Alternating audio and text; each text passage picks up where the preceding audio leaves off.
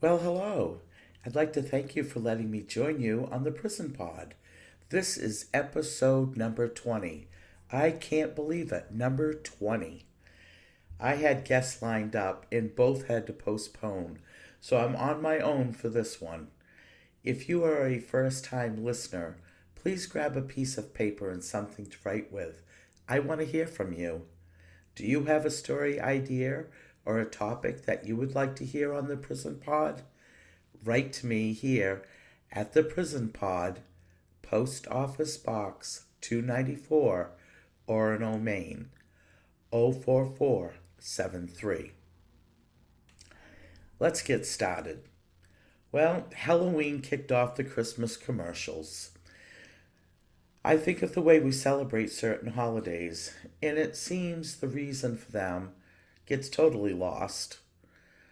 Some people had holidays filled with happy memories of family gatherings. Others do not share those same memories. Everyone expects you to be filled with holiday cheer, but you know what? That is not everyone's story. If you lived in a home when holidays were around parties and drinking or drugging, your thoughts and feelings around the holidays may make you sick to your stomach. Depressed at Christmas songs and trees and lights and Santa? Bah, humbug. I decided when my kids were grown up, I was no longer celebrating Christmas, Thanksgiving, Easter, etc. People act like they're sorry for me, like I'm missing out on something. Well, maybe I am uh, the debt that carries through the next year, the family squabbles, shopping anxiety. I could make a list. I do sometimes miss the Christmas tree, but it looks strange without presents. Last year we did donations from the, the Heifer Foundation in the grandkids' names. The younger ones didn't quite get the concept, but as they get older, I'm sure they will grasp it. So, this is what my Christmas list was last year a festive flock, a flock of chicks, and education on how to re- raise them. Food basket, a basket of food connects farmers to hungry families. Seeds for a garden, and education on how to grow the food. And two trios of ducks. Make a 12 days of Christmas song out of that one. These gifts go to families in dire need for resources and are truly gifts that keep on giving. My kids told the grandkids that they really have everything they need and most of what they want. Sometimes it's better to share with others than to receive. When I started doing prison work, I realized that holidays could be a tough time for many. I would go to as many facilities and see as many people as I could from November to January. We used to send in Christmas cards back in the day when that was allowed. Let me say this it is very hard to find appropriate cards for people not celebrating the holidays the way that others think of them. Those from our house to yours or enjoy your cake and ice cream aren't quite right for someone who is incarcerated. Hey, those of you who can write or draw great business ideas. I have yet to find a Hallmark card that fits prisons. At first, this whole thing of not celebrating Christmas was very weird. People don't invite you to parties or gatherings at all because, you know, those people, they don't like Christmas. They don't do Christmas. People don't want to visit because there's no signs of decorations other than a few cards we hang up on the wall that come in the mail. I do not like Christmas carols, fa la la, or deck the halls. They are the same songs we've heard every year. Doesn't have anyone out there have imagination?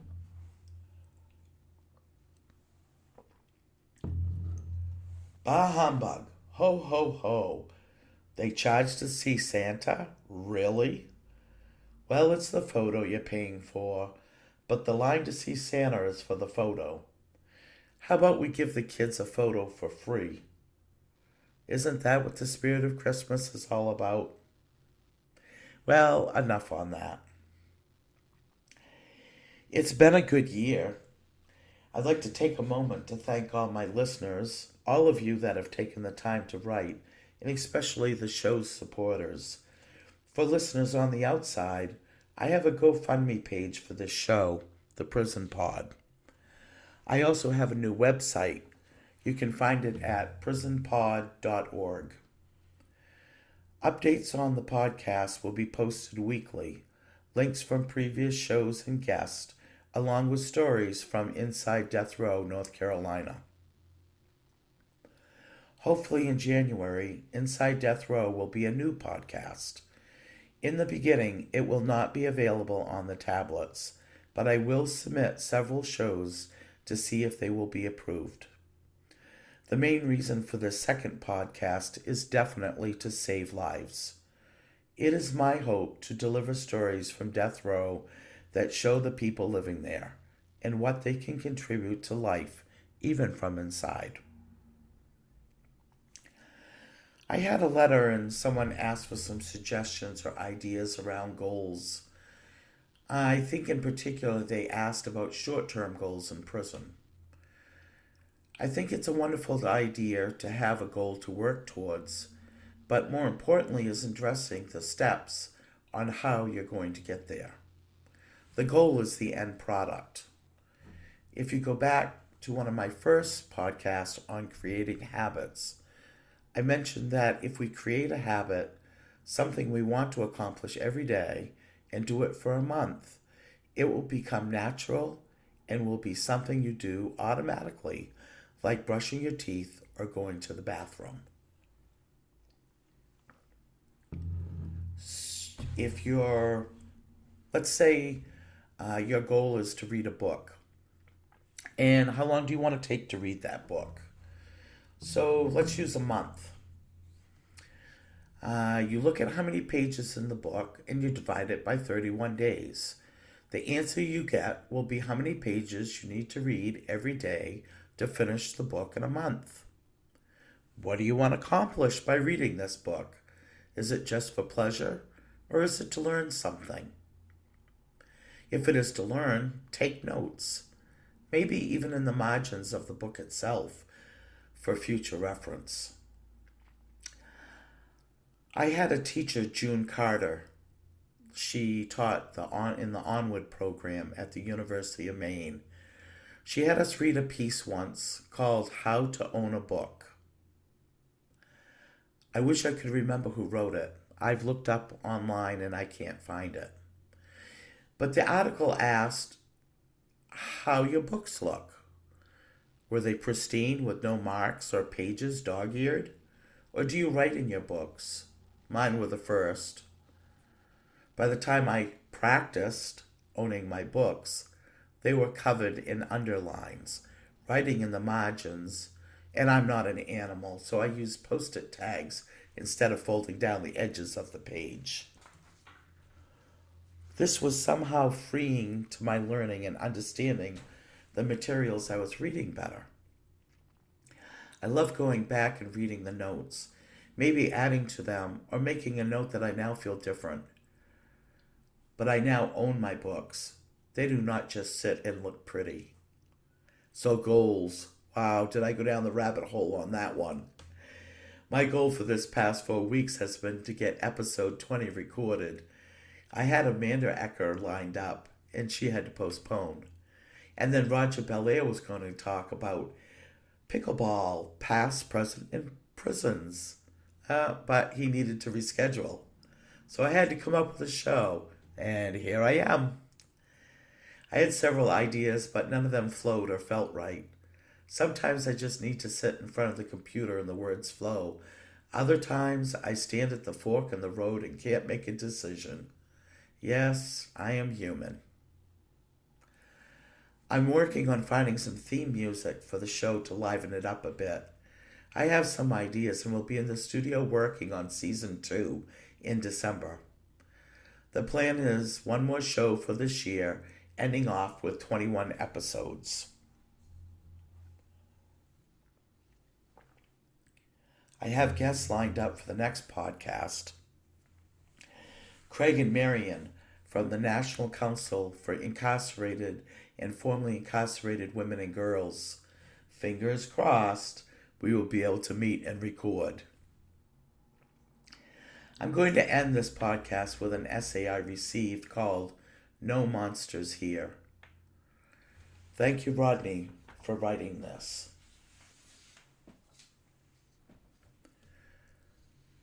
This place isn't at all what I thought it would be. I expected it to be dark and gloomy and full of sadness, and it is, but those things are actually undertones existing just beneath the, sur- the surface. However, on the surface, there is an unwavering pursuit of life, for even the least hopeful among us spend each day living, and that surprised me. Though convicted a monster and sentenced to death, I found no monsters here.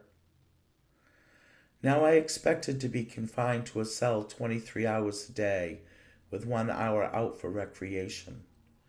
Instead, I found myself assigned to a bunk in the day room area of a cell block designed to house 16 people. You see, due to overcrowding, only 15 cells were occupied, and the remaining cell was reserved for myself and the other three men who were assigned to bunks as well. I had been housed in similar conditions prior to this point, but being among some of the presumed worst criminals in the country, this made me feel a bit wary. The prospect of sleeping out in the open among other convicted murderers didn't sit well with me at all and there was no avoiding it. Well, actually, there was. I could have expressed my discomfort to the custody staff, and they would have provided me with a cell. But that accommodation would come with the classification of protective custody. Now, to have that label was more unappealing to me than sleeping on a bug out in the open. Strange, but it was. So I pushed aside my apprehensions and adjusted to my new environment. After all, other guys were sleeping out on bunks. I reasoned if they could do it, so could I.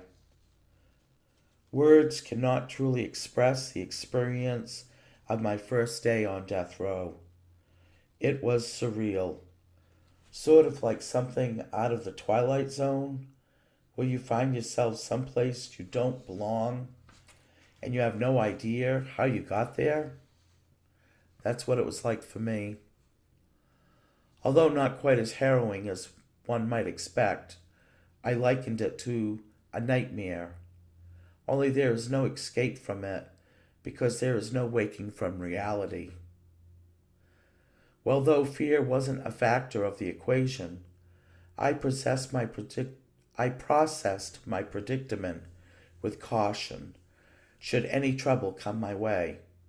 But it didn't. To my utter amazement, I met men who had developed a community of kinship predicated by their shared condemnation. Here, race, creed, and religion are merged into a brotherhood of those living in the shadow of death. In this, there is no hostility, as I was welcomed into the fold of the said living dead. Now the process of getting a cell was one of waiting of a waiting list that was in constant rotation. Whenever someone got an infraction upon their release from solitary confinement, they they list their cell to the person next in line on the bunks. This is how I eventually got a cell about six months after I got to death row. Being in a prison cell can be a daunting experience, especially for someone who is claustrophobic. Fortunately, I am not. Nor am I bothered by the stifling aloneness the solitude of a cell imposes. With nothing but impenetrable walls of concrete and a small window that doesn't open, one must have a fair amount of mental fortitude. For while there are no monsters here, there are demons.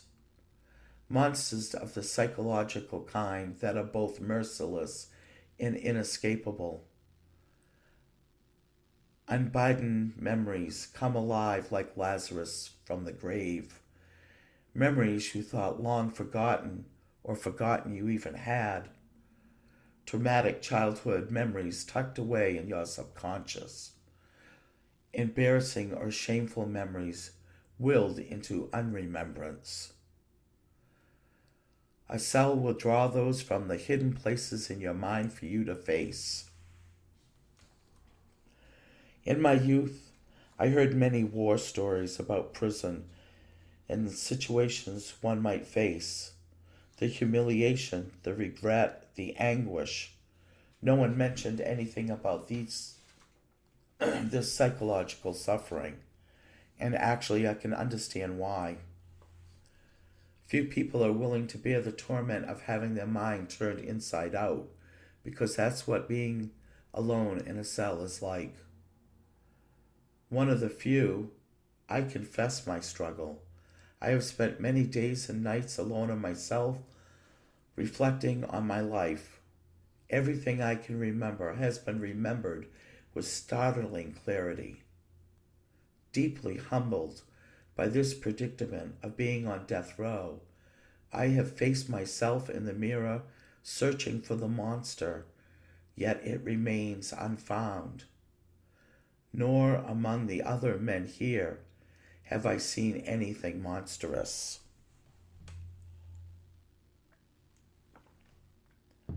Now, as far as I know, this is the only death row unit like this in the country. Unlike other death row units, we are allowed out of our cells from 7 a.m. to 10:45 p.m.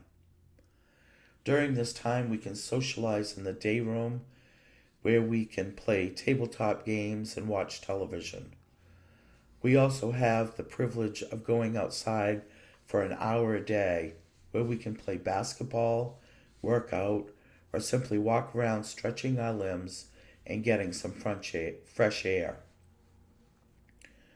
Surprisingly, in this open environment, with men who are considered to be the worst of the worst, there is a remarkable level of humanity that exists here. We share meals, we pray together, we celebrate birthdays and birth of grandchildren. We mourn the loss of one loved ones and console each other. It's like one big family. And sure, there are arguments and the occasional, though rare, fight. However, brotherhood and a genuine sense of community take precedence over conflict. And though we aren't all the best of friends, you're more apt to see expressions of compassion than contempt.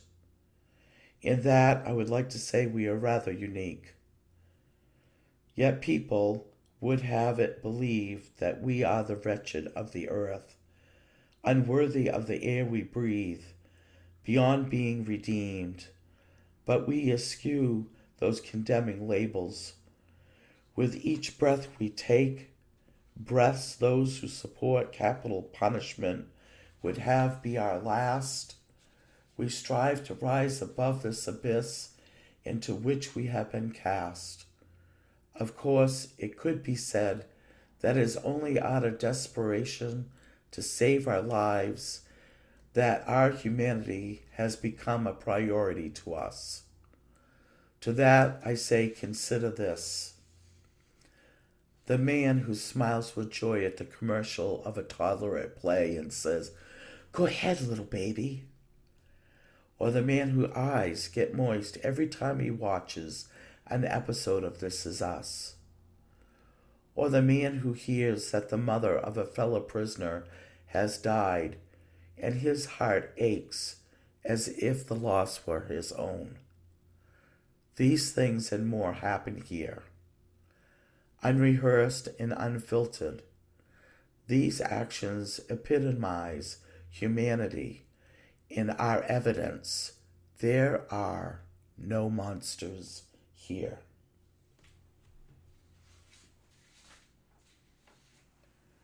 Thank you for letting me join you today on the Prison Pod. Again, I would love to hear from you if you would like to write. The Prison Pod, Post Office Box 294, Orono, Maine 044 04473.